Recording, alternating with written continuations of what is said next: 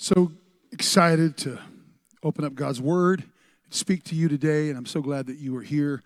I would- just encourage you, if you have a Bible, you can turn to Luke, to St. Luke's Gospel, chapter 24. I'm going to read there. If you don't have a Bible, maybe you have a mobile device, you can, uh, YouVersion, the Bible app, you can find, find it there. And if not, we'll have the words on the screen for you to this text that we're going to be digging into. Uh, as you see in the video, our next series that we start next Sunday is called Next. Everybody say next. One, two, three. Next. And next is is all about this that there is a next for you no matter what you're dealing with, no matter where you're at in life. There's a next, and through the throughout God's word, you you see it's just replete with these examples of people that were in a certain spot in a certain situation, and it was difficult, almost impossible to tell what was going to come next. Sometimes, sometimes it's vivid and you can, with clarity, see what's coming next.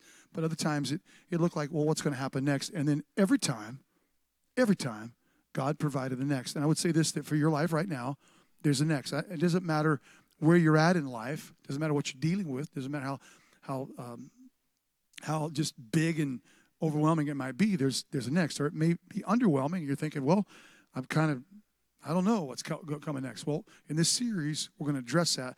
And I, I, think it's one of the most significant series that I could preach that could help you starting next Sunday. And we'll go four weeks, only four weeks, it's not long, but just dealing with the next, the next in life.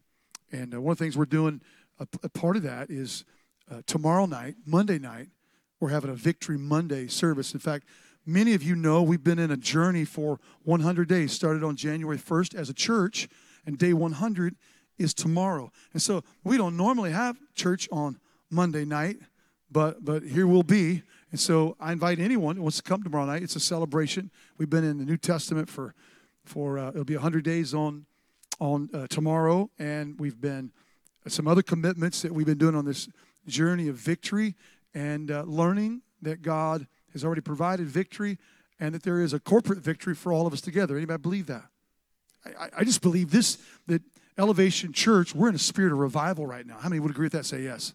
Yeah, and so and so we, we want to capture all that God has. But today, today is Resurrection Sunday, and I'm going to be digging into God's word in Luke chapter 24. My title today is, and you can jot it down if you're taking notes, looks can be, you know it, don't you? Looks can be deceiving.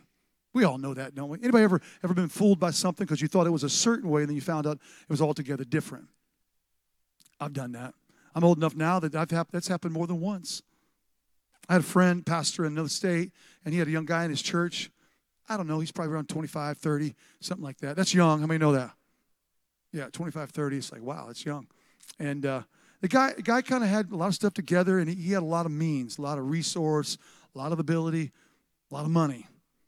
And he had never found a girl that he wanted, and, and he couldn't somehow just, it always would just fall apart when he'd find somebody and didn't work out. And so, so one day he went on to one of these dating apps. Now, my wife and I, we've been married 35 years, so we don't know anything about dating apps at all. But I know people that have been on dating apps and got married, and they're still married. Isn't that cool? Yeah. I, I tell people there's a lot I'm trying to say this in a good way, and it's going to sound bad, but there's a lot worse people, worse places you could find people. Anybody hear what I'm saying? Right? Okay. And so and so so he went on there and he found connected with this person, however you do it, and and uh, and because he had the ability to do so, he flew her across the country to the city where he was at, rented this luxurious place for her to stay, planned this big dinner at the nicest restaurant in the city, and she was going to show up, had, had, a, had, I think, if I remember correctly, a limo to bring her from the place where she was staying to the restaurant. And he's seated there, and they bring her to his table. And when she shows up, she's altogether different. The person on the profile picture of her app, whatever it is, was different than the person that showed up for the date. He said, I already spent all kinds of money to get, I'd been on the phone with her. We were, we were communicating, and now I got her there, and it wasn't even the woman that was in the picture. I mean, no, you can be fooled because looks can be deceiving. I mean, it's like those, those filters they have on social media. Like you're like, wow, I didn't know they look that good. I've, I've been waiting for one that like gets rid of the baldness, like a filter. I don't mean I don't mean on social media. I mean in real life, like just something, just right, just just do it. People say, "Oh, you got just the perfect head to be bald." That's not a compliment. Luke chapter 24, verse 1. Now, on the first day of the week, very early in the morning, they and certain other women with them came to the tomb, bringing the spices which they had prepared. But they found the stone rolled away from the tomb. Verse 3 Then they went in and did not find the body of the Lord Jesus. And it happened as they were greatly perplexed about this that behold, two men stood by them in shining garments. That's odd, isn't it? Yeah, it's okay. Verse 5 Then, as they were afraid and bowed their faces to earth, they said to them, Why do you seek the living among the dead? He's not here, but he is risen. Remember how he spoke to you when he was in Galilee, saying, The Son of Man must be delivered into the hands of sinful men and be crucified, and the third day rise again. And they remembered his words. And they returned from the tomb and told all these things to the eleven and to all the rest. It was Mary Magdalene, Joanna, Mary, the mother of James, and the other women with them who told these things to the apostles. Verse 11 And their words seemed to them like idle tales, and they did not believe them. But Peter arose and ran to the tomb, and stooping down, he saw the linen cloths lying by themselves, and he departed, marveling to himself at what had happened. Now, this is all four gospels, all four accounts give give share the in the narrative uh, the resurrection story. All of them come back to this to give us. In fact, when you think about the gospels, Matthew, Mark, Luke, and John, you already know the names of them, right? They're so common that just about anybody in here would know the names. Every one of those is is someone writing from their the lens that they saw what happened. And the crazy thing about it is that they match. Some of them share other details as we would if we viewed anything, right? If if we if you leave this service and we put somebody out there to survey you, some of you are going to say this happened and this happened. This you might all be right, but you're going to you're going to have certain details that others didn't have. Anybody with me? And so so here we have Luke's Luke's a physician, a doctor. He's giving his account of this, and and uh, uh, these women just kind of go back over it so we get it. These women, like a Sunday like this, they are arriving early. My friend in Florida, they had an Easter sunrise service at 6:30. Get out, it's outside before the sun comes up. Everybody's out there.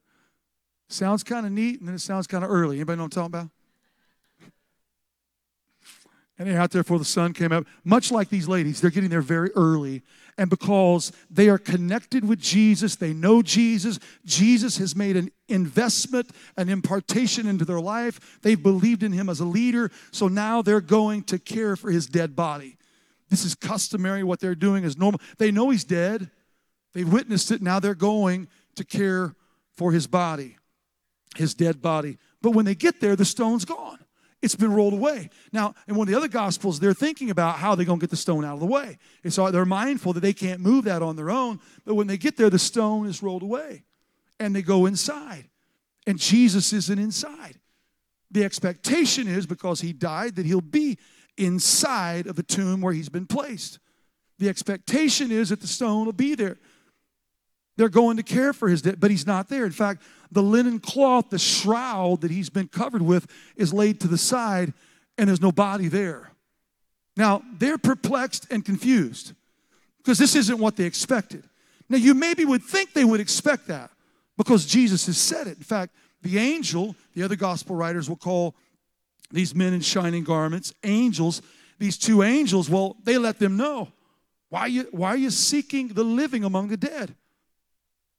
Crazy question when you're expecting to see a dead guy. Why are you why, why, why don't you know that he's not here? He's risen. And then they say, "Remember what he said." Now, it's a stark contrast when you see these ladies and then later in verse 11 uh, verse 10, 11, and 12, you see the 11 disciples and the others gathered with them. It's a stark contrast when you see the religious leaders of the day, when you see the, uh, those that are part of the Sanhedrin council that, that are, are in a governing body and, and governing the Jewish people, that when you see their response, their response is because they knew what Jesus said, because Jesus wasn't secretive about what was going to happen. He had already let them know that that I'm going to die, but in three days I'm going to ri- I'm going to be raised up. And and so the Jewish people, those leaders, they understood that because they went to the Romans and said, put guards at the tomb. Still, make make sure because what the Jewish people didn't want, those leaders didn't want to happen was they didn't want somebody to steal his body, and because they were steeped in religiosity, they didn't want anything to happen to Jesus that would cause people to continue to believe in him. And so here these here these ladies are, and now they've heard this and they remembered Jesus did say that. And so they hurry off. Now I've watched this portrayal in movies, and, and a lot of times what they show is ladies kind of coming up, kind of just natural, calm, telling this. And I just don't think it was that way. It, it, it says this in verse 11. It, it says that their words seemed like idle tales that they and they did not believe them. The, the Greek word used there for idle tales is, is a medical term that was, that was used with, with the idea that, that uh, those that would, would speak or wild talk of those that were suffering from delirium or hysteria right? It, it, was it was nonsensical babblings to, to the disciples when these ladies came on the scene to say and, and i can imagine again probably not in a calm way they, they are at some level scared because when an angel shows up, like you know, like if somebody tells you, yeah, I was talking to an angel yesterday and day before, and been to, like you're thinking, they may be cuckoo for cocoa puffs. Are you with me?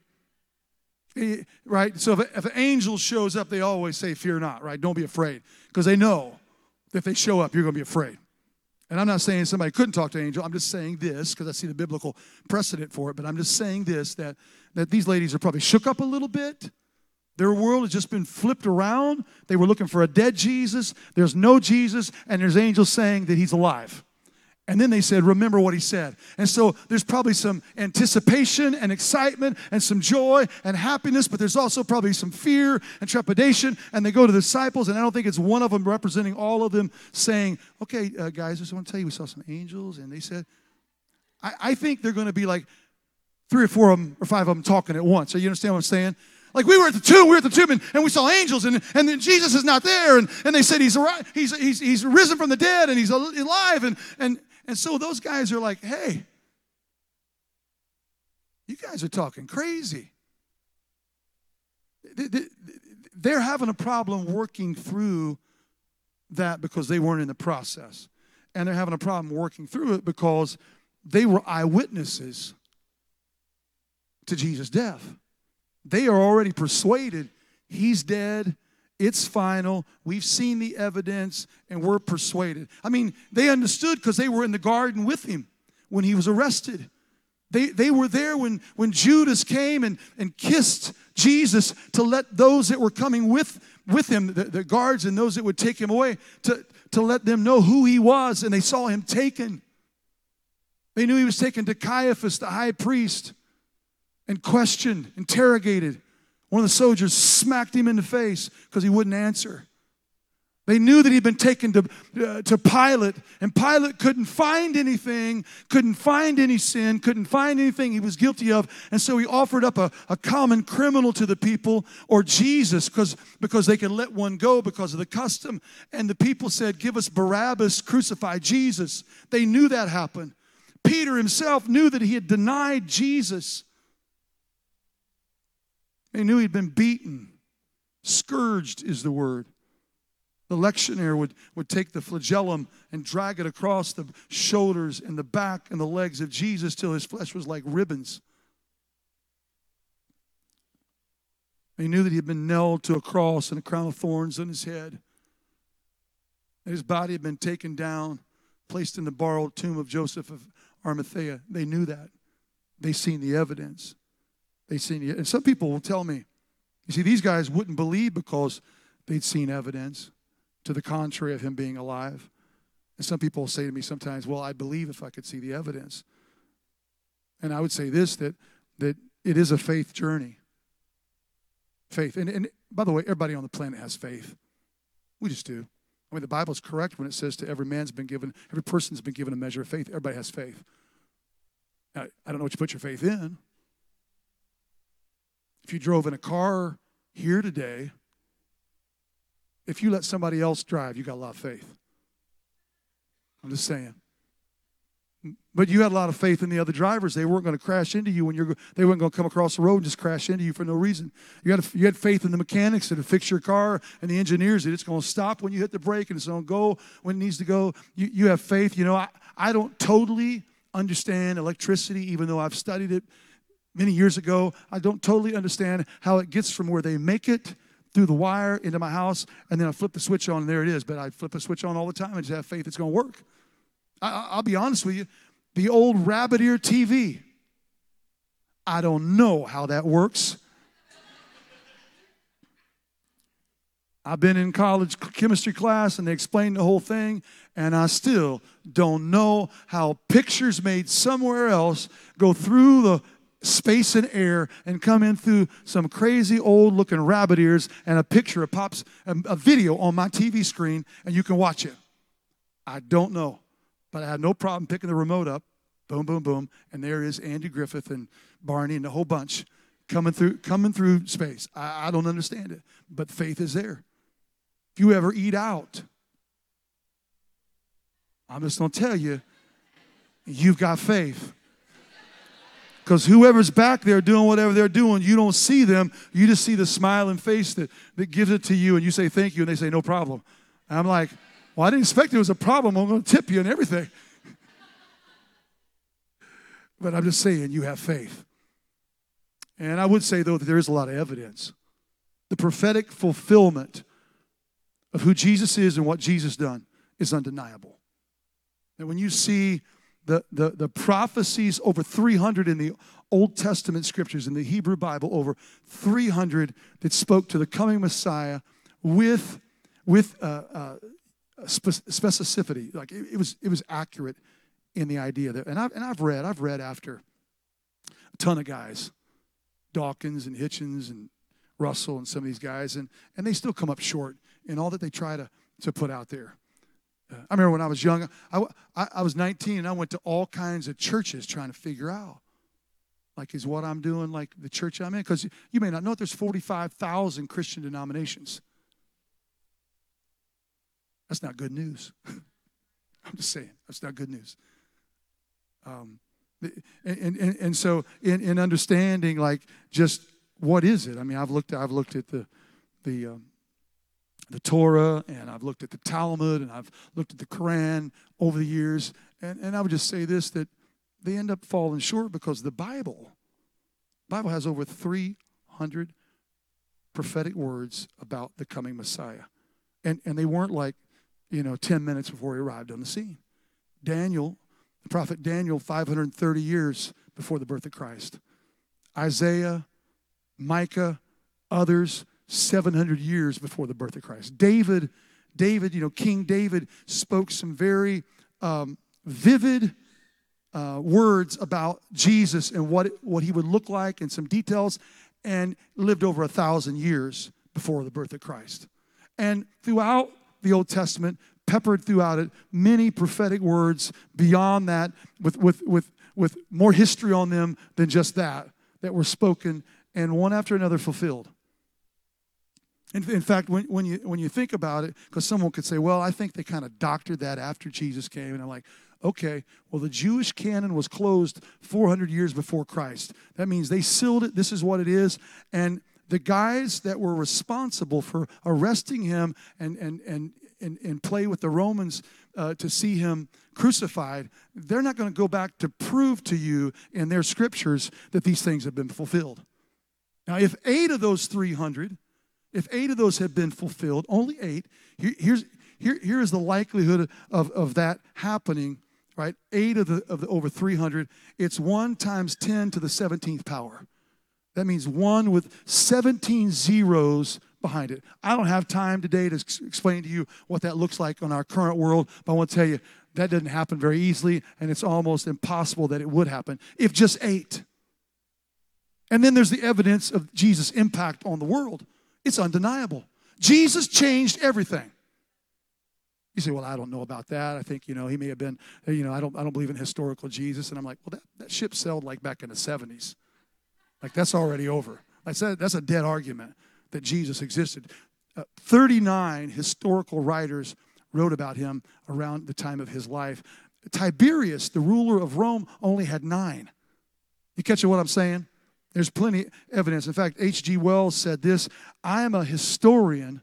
I'm not a believer, but I must confess as a historian that this penniless preacher from Nazareth is irrevocably the very center of history. Jesus Christ is easily the most dominant figure in all history.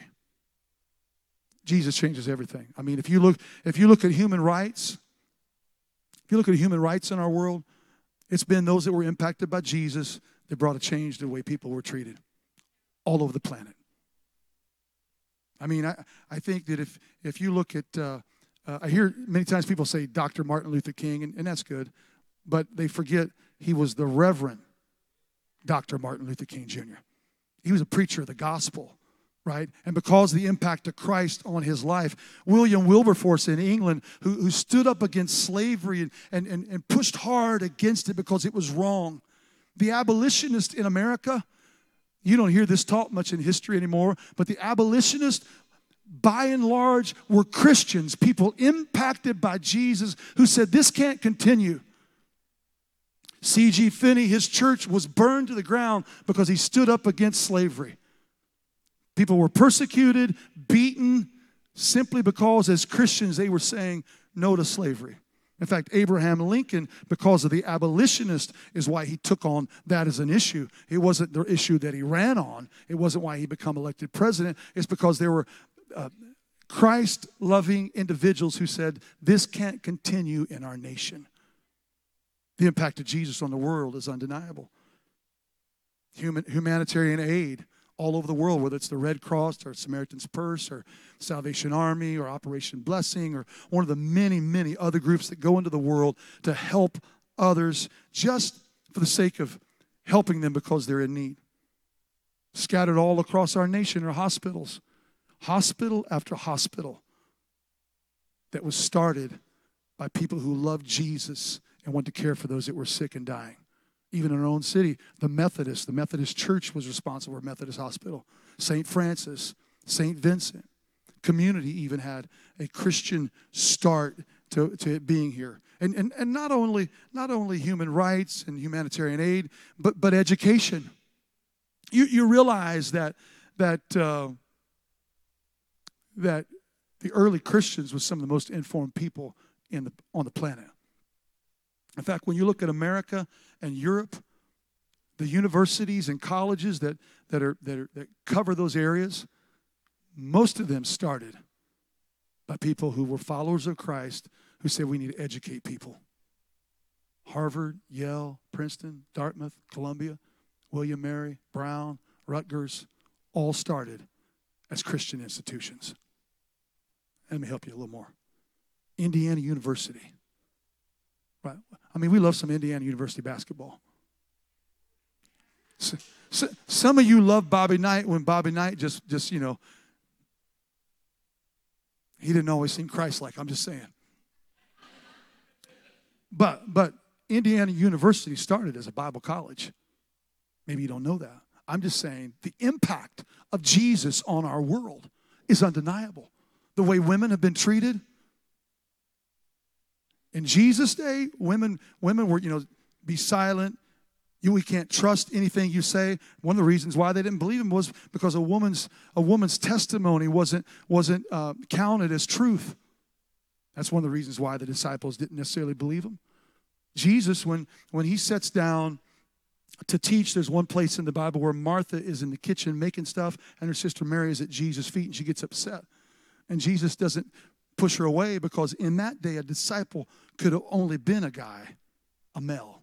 No, Jesus says, let her stay here. She's choosing the good part. And over and over again, women, Jesus treated them with dignity. Until now, when we look at our world, it's because of the impact of you. You don't have to go very far. Look at the nations, they call it the 1040 window. Look at the nations there that, that the gospel hasn't been presented, and, and there's not a gospel footprint like there is in much of the rest of the world. And what you'll find is women can't go to school, Saudi Arabia just changed the law and, and to allow women to drive. They wouldn't even let them drive. I'm just saying this. They've been outcast and pushed aside. Jesus had such an impact that women were treated, children were treated different and are treated different. In, in the Roman Empire, when you didn't want a child, you just discarded it. Something, you, if your child had some some deformity or something wrong, you just took it out by the by the, the sea, set it on a rock, and let whatever happened happen to it. Leave your children. If you didn't want them anymore, you couldn't care for them, leave them in the marketplace. And At the end of the day, somebody would take them. A lot of times, people that would, that would use them in human trafficking would take them.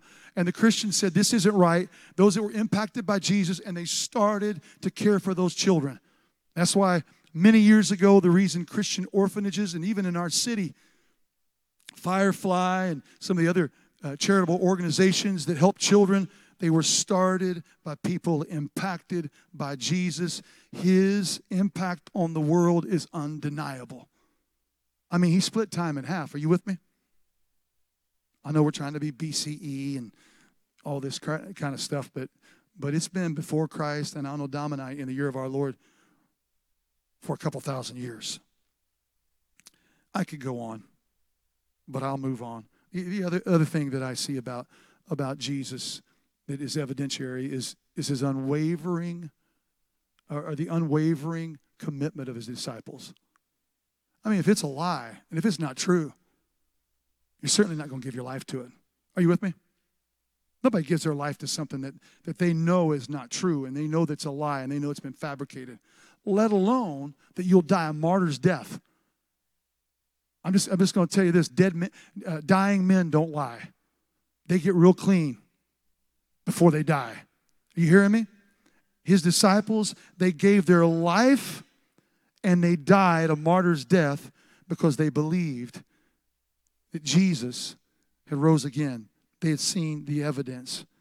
And I think that evidence, well, it's important, but it's faith because because when you understand the greatest person paid the greatest price for the greatest victory ever won, there's something about that that can cause you to stand up and say, My trust is in him. My trust is in him. Uh, but the disciples, they struggle with it. When they heard this, they struggle with it. In fact, uh, there's a story about about a lady who she lived next door to some people and she didn't get along with them very well. She had a big German Shepherd, and one day she looked out in the backyard, and German Shepherd's got a rabbit in its mouth. And she knows the neighbors have a cage in their backyard with a little fluffy rabbit in it. And she just thinks, oh no, our, our dog has got over and got that rabbit.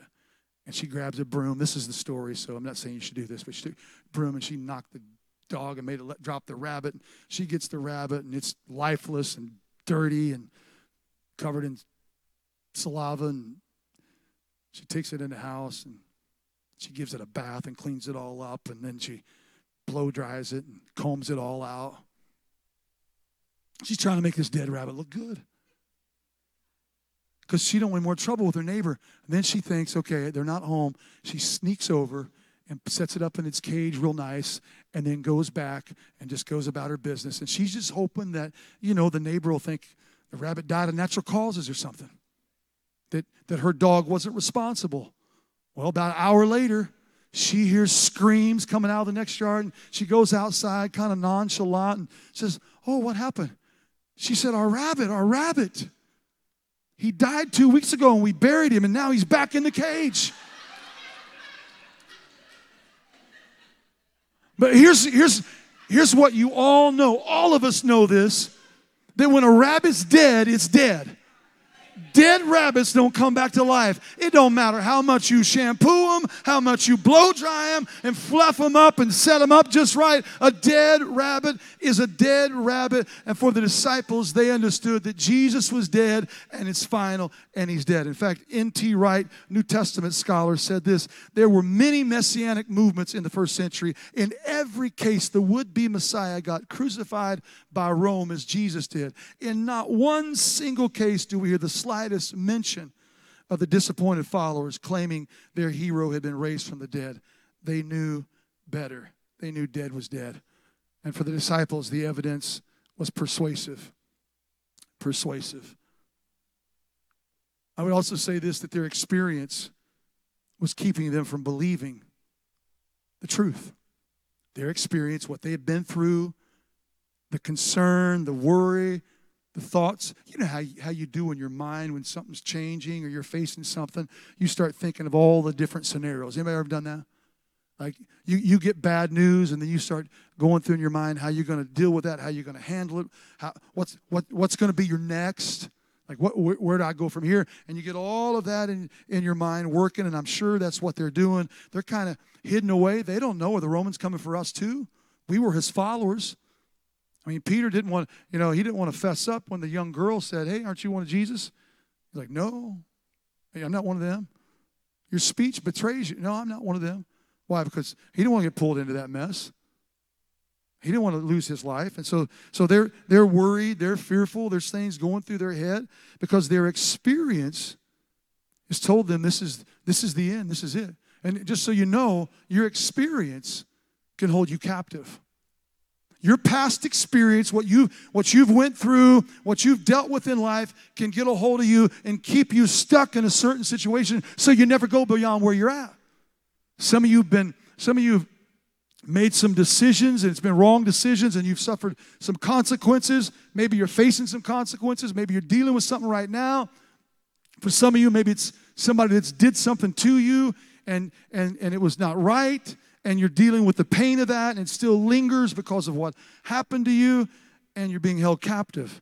In fact, prophet Isaiah in chapter 43 verse 18 says says forget the former things, don't dwell in the past. Verse 19 says, behold the Lord's going to do a new thing. Somebody shout a new thing. Yeah. So, so, so you may not have experienced the love of God, or you may not experience the power of God, maybe in your life, or maybe your context, your experience has, has been religious, whether it's Christianity or whether it's Islam or Judaism or Hinduism or atheism or any of the other isms. About 4,000, a little over 4,000 on our planet, different, different religions outside of Christianity. And maybe, maybe you believed one of those. Maybe, maybe since, since for a long time, maybe since a child. Maybe you've been trained in a certain way, and that's, that's your frame of reference of how you live your life because of that. And and you you haven't really seen anything produced by it in your life. You've you you've got certain rituals or you've got certain rules that you're following rituals that you're performing and doing but you just don't see any impact of that. You're just doing those because that's what you've been taught to do. And so you always do those things. I would just tell you this god doesn't need another religious person. That may be a lie somebody's believing. God doesn't need another religious person. What he wants, the reason that he sent his son, was not so that he gets some more religious people. There were religious people already on the planet. He even had religious people. It wasn't because he wanted more religious people, it's because he wanted a relationship. And so he would send his son because the bottom line is we couldn't get it right on our own, right? You, and whatever religion it is in the world, you can't offer to God a life of no sin and perfection. None of us can. We're all flawed. No perfect people here today. If you're perfect, you're probably in the wrong place. Just no perfect people here today. And, and I would just help you to see this that because we can't get it right, because no matter how hard we try, and by the way, you can do a whole lot of good things. And still, because God is holy, his standard of righteousness, righteousness is far beyond us. And so, am I trying to do good? I'm always going to fall short. That's what the Word of God says, that all have sinned and fallen short. I'm always going to fall short of that. And so, the only way that I can measure up to what God's standard is, is not by my own righteousness. That's self righteousness. That's a stench in the nostrils of God. That's like filthy rags. Is not to trust in my righteousness, but to look to one who never sinned, who lived the perfect life, who is righteous, and that's Christ Jesus. And when God looks at me, when I've invited Christ into my life, He doesn't see my righteousness or my unrighteousness, I should say, but He sees the righteousness of Christ Jesus. And when He sees that, that's good. Are you hearing what I'm saying? And, and so God's not looking for an experience that you've had that's been religious or non-religious or whatever. He's looking for relationship. Francis Collins, anybody know that name?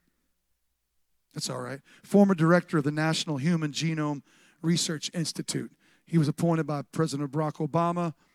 State, he uh, President Trump kept him, and President Biden kept him in office. Uh, he, he's one of those guys that will use words that are that are uh, you know the fifty cent words. I mean, three dollar words. I would say he he studied uh, the human genome, and it's it's it's incredible. Led a group of of uh, I can't remember the number, but bunches of scientists. He said this: If God made the natural laws, why could He not violate them when it was particularly significant a, particularly significant moment for him to do so.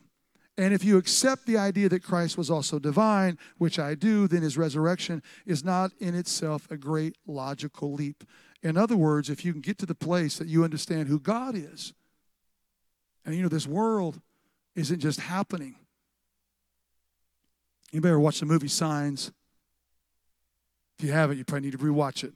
There's a place in it uh, Mel Gibson plays this guy, and his brother's there, and he tells his brother, he said, There's two kinds of people in the world. There's those that believe that things are just happening, and it's just kind of happenstance, and whatever happens, happens.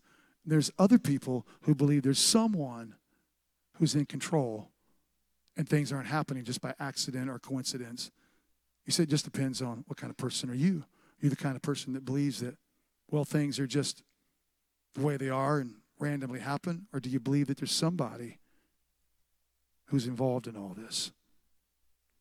And I would tell you this morning that that uh, no matter how desperate your situation, no matter if you feel like you lost everything, if you don't feel like there's any hope, if you feel like, well, here's what my experience has got me to, and I can't see it changing anyway. Well, the well, this book is filled with examples, filled with examples of where things and people's experience was a certain experience and then the, the, the switch was flipped and it was altogether different. Because when you read in here, you, you can see that, and we know this seas don't split open to allow people to pass through on dry ground. How many know that? Water doesn't spring forth, doesn't just spring forth from a rock. Thick city walls around a city don't fall flat. Men thrown into fiery furnaces and dens of lion, lions do not survive. Dead men don't walk out of graves. Threatening storms don't just stop because someone talks to them. Shackles don't just miraculously fall off and, and prison doors open. Blind don't see and the deaf don't hear and the lame don't walk just because someone touches them or spits on dirt and puts mud in their eyes. But God steps into the situation and says, It doesn't matter what your experience is. I want to challenge that because I want to do something new in your life that you never thought could ever happen. I, have seen it in my own eyes when, when, when there's a, there's a, uh, a situation in somebody's life. It's, it's, the person that's been the drug addict who, who has quit and tried and tried to stop the behavior. And then in a moment, in a moment, right over here in the corner, you want to know about it, talk to Harold Holland. In a moment, all of it's gone. Well, that's not the experience that he had up to that point. Well, it doesn't, it doesn't matter the addiction or the habit. It's gone because God can change things in a moment, no matter what our experience was. I've seen the couples who, who, who've been praying for, for uh, a child and not be able to have a child, and then God comes by and opens the womb. Or sometimes I've seen God you lead them in adoption, and they adopt, adopt a child, and then boom, in fact, in first service, we had a, had a family here. I think they got five kids. I'm trying to remember now, the Hamiltons, but but exactly the case. They adopted, they adopted, and then boom. Pastor Richie, the founding pastor, had a great take on this. He said, he said if if um, that God may close some wombs because there's a whole lot of children that never be adopted had it not be for that. Are you hearing what I'm saying? Here, here's what we learned from these guys. My last point this morning. We got a candy hunt for the kids coming, so I got to hurry. And you're excited about that, I could tell. I knew everybody's going to be happy with my preaching today. Some of you are going to be happy I'm doing it. Some, some of you are going to be happy when I quit. I just knew everybody. I was going to make everybody happy today. Here's what we learned from these guys: everything isn't always as it appears.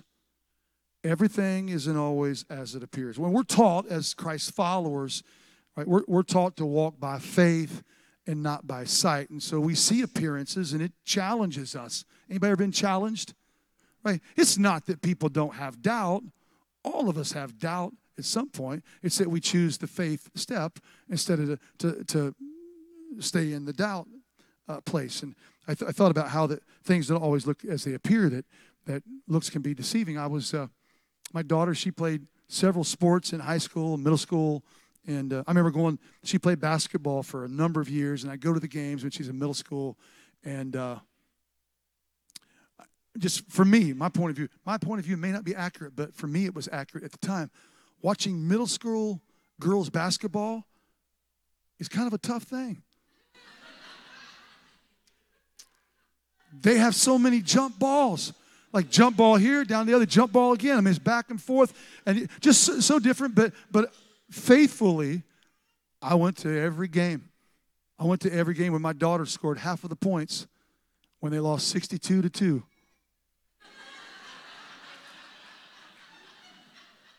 Every game. And then she got in high school, it was better. But when she got in high school, she played golf and she played she uh, track and and she wanted to do like everything they had. And we had to say, okay, you can't do everything. And then she played tennis. Well, I don't have the slightest idea. I still don't have the slightest idea about tennis. I really don't. But I went to some games. I remember the first game I was at when she was playing. Kim couldn't be with me that day, and I went there by myself, and I sat on the bleachers there watching it. And tennis, I did learn this. It's different. Like you're not like, "Go, Sam!" You know, you, you know. It's like everybody's like, "Shh." And I'll be honest, I'd be like that in a quiet church. I'd be like, "Somebody make some noise," you know what I mean? I'm like come on, somebody. You know, I, I just, it's just so quiet. But I'm watching her. I found where she's at. They're all out there playing. And I don't know how they keep score, still don't. But I'm watching and I could, but I could tell. And man, she is, I mean, I'm telling you, I'm thinking she's gonna get a scholarship. She is really good at this. I don't know how you play it, but I can tell she's good at it.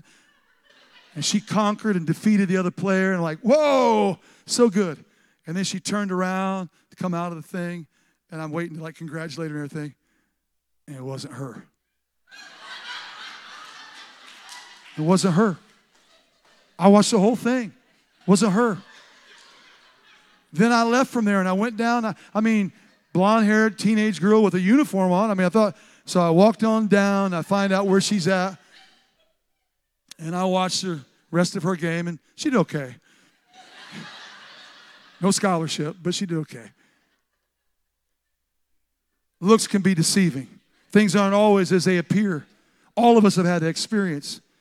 There, there's, a, there's a painting, story was told in the 1888 Columbia Chess Chronicle. And you probably didn't read that, but, but um, if you like chess, you'll like this story. If you don't, you may get something out of it too. But picture called Checkmate was hung in the Louvre, and it's been different places in private hands right now. But they'll put the picture up for you there. It's a picture of a chess match. You got on this side with black and red on, a young guy, and he looks a little distraught. He's wondering what's happening, what's going to what's going to take place, and what do I go from here? And then on the other side, you got the devil, Satan, and he's got a little grin, and he's got him. In fact, the, the, the name of this is checkmate, and checkmate is when your king gets in a place.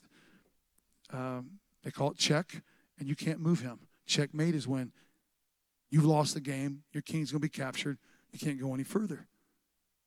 And uh, the painting kind of exhibits that, well, the devil has won this battle.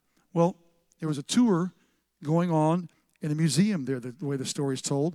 There was a tour going on, and in that group of people that were going through on the tour was a world champion chess master. And he gets to this and he looks at it, and the tour guide is just moving along, so he moves on to the next thing, and everybody goes, but that guy stays there. And they get down two or three exhibits on down, and the, and the guide, guide goes back to find because they realize he's missing, and they go back to him.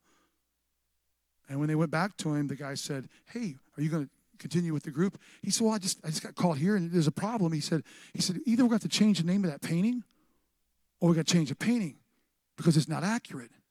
You, you, see, I've looked at this and I've studied the moves, this, the possibilities, and the young guy in this picture, well, it's not over for him.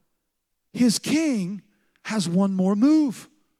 That, that, that, that this isn't the end. It looks like the enemy, the, the, the devil in this picture, has got him, but it's not accurate because the king has one more move. And I would just tell you today that things like that aren't always as they appear. It looks a certain way, but no, it's not over. And in your life, guess what? It's not over. It's not the end. The situation might seem bigger than you, but just know this that the king has one more move, that things aren't always as they appear. Looks can be deceiving. You can put your trust in a God who understands and knows where you're at, and he has a plan for your future, for the next, for you.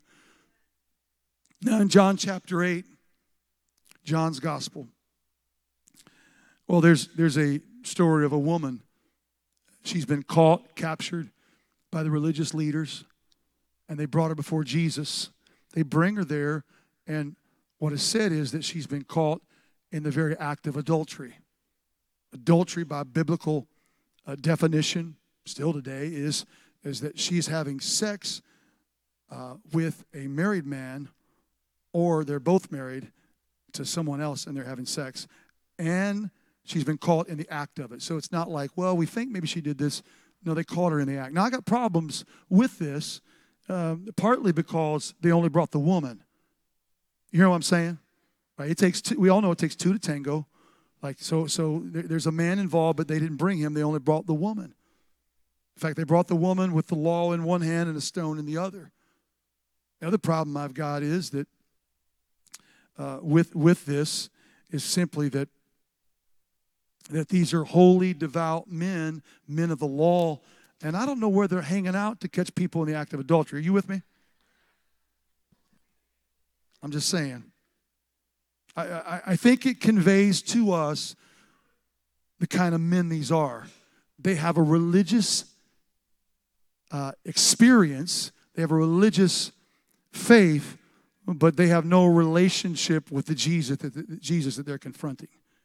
So they bring her, no doubt, she's either naked or uh, they've covered her with something to bring her out. She's being humiliated, brought in front of all these people, and now Jesus is going to deal with her. So Jesus bends over, and with his finger, he writes in the dirt. Now, the Bible doesn't tell us what he wrote. And there's preacher after preacher that's tried to speculate and create sermons about what Jesus wrote. And I'll just be honest with you, they're probably all wrong because we don't know. We can only preach the things we know. Are you with me? So they tried to say what it is. Maybe he wrote, The king has one more move. Probably not, but sounds good. Maybe he wrote, Looks can be deceiving. He may have wrote that. I doubt it. But he may have. If he did, he would have been accurate in saying that looks can be deceiving because you're coming to me with the law, but I'm about to present you with grace. You religious, lawful, unholy men that are hanging out in places to catch women in traps like this and to bring them out and humiliate them, you just need to know that you're operating by the law, but I'm going to confront you with grace. Grace says you have one more move. Grace says there's an opportunity for a future. Doesn't matter what your experience, how bad you've got it, how wrong you've been, there's hope because of grace. Somebody shout grace with me. One, two, three. Yeah, there's hope because of grace. And so, Jesus, I can just see him as he lifts his finger from the ground and points his dirt covered finger at these men and says, in essence, looks are deceiving. The king's got one more move. Whoever is without sin, cast the first stone. The Bible says, one by one, they departed, one after another, gone. And then Jesus looks at the woman. He said, Where are your accusers? Where are those that are condemning you? She said, she said There's nobody. There's nobody. And Jesus said, because you know, Jesus could have picked the rock up and threw it at her. Because there was one that was sinless there. But instead he chose to say, Neither do I condemn you. That's grace. I don't care how bad you got it wrong. I don't care how, how mixed up you've been neither do I condemn you. And then he said, Go and sin no more. There's a new life for you. This may have been your life. This may have been your experience. The evidence may be very real that you were caught in this act, but things aren't always as they appear. Go and sin no more. There's a new season for your life, there's a next for you.